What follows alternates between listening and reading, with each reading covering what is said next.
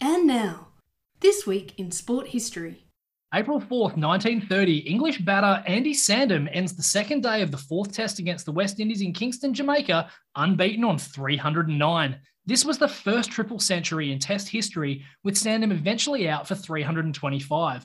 Along with Sandham's score, Les Ames made 149, and George Gunn, Bob Wyatt, Patsy Hendren, and Jack O'Connor all made half centuries as England made a then record 849. that 849 now sits third all time behind the seven declared for 903 England made in the fifth Ashes Test in 1938, and the six declared for 952 Sri Lanka made in the first Test against India in 1997 a match that didn't see either side bat twice, and India concede a half century to extras who finished on 58. Wow. If you're wondering, the most extras in an innings is the 76 that India gave up to Pakistan in 2007. Anyway, back to Sandham. In that series, he actually averaged over 144 in the two drawn tests and just 3.5 in the two tests that yielded a result. And he did this as a 40 year old. Wow. Mind you, Hendren was 41, bowlers William Astill and Nigel Haig were 42, Gunn was 50, and Wilfred Rhodes was 52. We always talk about these old blokes playing cricket right up into their 50s. It's- Rhodes batting on roads too, hey? well, as it turns out, it was a bloody road. All of that, though, and this actually ended up being his last ever test match. Sandham was a phenomenal batter. Along with the 325, he had a 282 not out at Old Trafford, suffering something close to pleurisy. Yikes. When the tissue separating your lungs from your chest wall becomes inflamed, it causes sharp chest pain. So Oh, terrible stuff. and he was also part of a 173 run 10th wicket partnership for Surrey after suffering a bout of food poisoning. Ew. So he can really put the runs on, even if he has has the runs.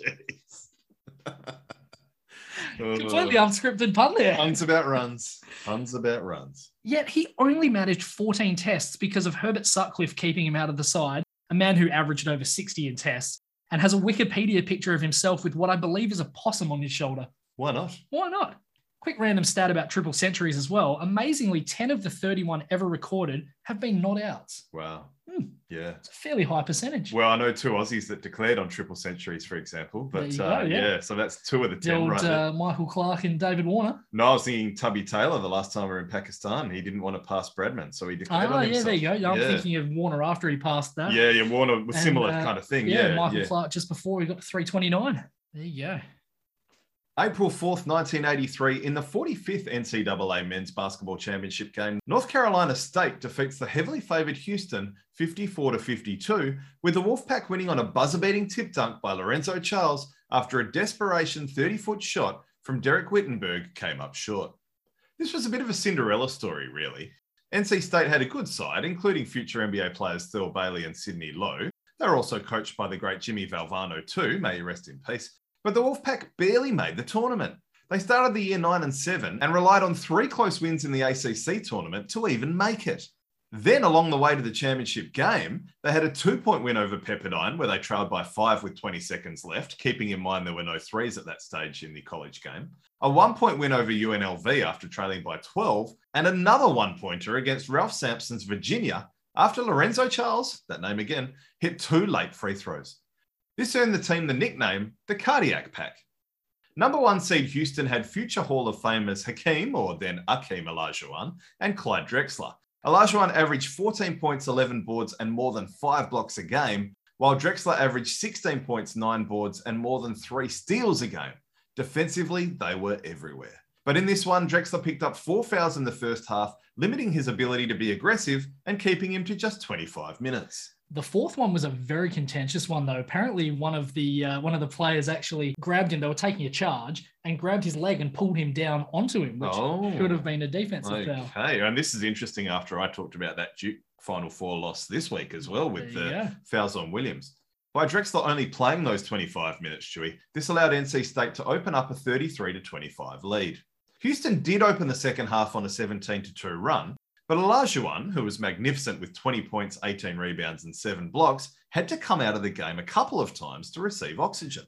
That was because of the altitude at the stadium that they were at. The game, of course, was played in Albuquerque, nearly 1,700 metres above sea level. Houston slowed the pace down, playing into NC State's hands, and eventually NC State had a shot to win it, and Olajuwon forgot to block out, leaving Charles to win the game and the championship. He can be forgiven given his stats, but Drexler himself only had four points. Hmm, one of five from the field, if I remember correctly. So Mm. not a good game with all those fouls. There aren't many buzzer beaters to win national championships. Chris Jenkins hit a three in 2016 to lift Villanova over North Carolina. Arnie Ferrin hit a foul line jumper in 1944 to propel Utah over Dartmouth. And that's about it. Now, there have been a lot of close games, but they don't always end on a buzzer beater. Hmm, yeah, Jordan, for example, had that big one, but that wasn't the end of the Yeah, I game. think it was about Required a James Worthy steal It that we did. talked about recently. Well, you could argue a turnover from Well, yeah. from the Georgetown Yeah, yeah, it was a pretty poor Yeah, pass. it was. It was. And April 7th, 1928, 44 year old New York Rangers general manager Lester Patrick replaces his injured goaltender in game two of the Stanley Cup. Already trailing the best of five series 1 0 to the Montreal Maroons, this was almost do or die. But Lorne Chabot went down with an eye injury in the second period, leading to one of the most famous incidents in hockey history. Patrick would inspire the Rangers to a 2 1 overtime win, and the Rangers would go on to win the series 3 2. After this match, though, the interesting thing is that the Rangers actually hired New York Americans goalie Joe Miller, who had been made available. If only a rule like this had existed for John Brown. uh, New York Americans. That's a new one. Mm. There you go.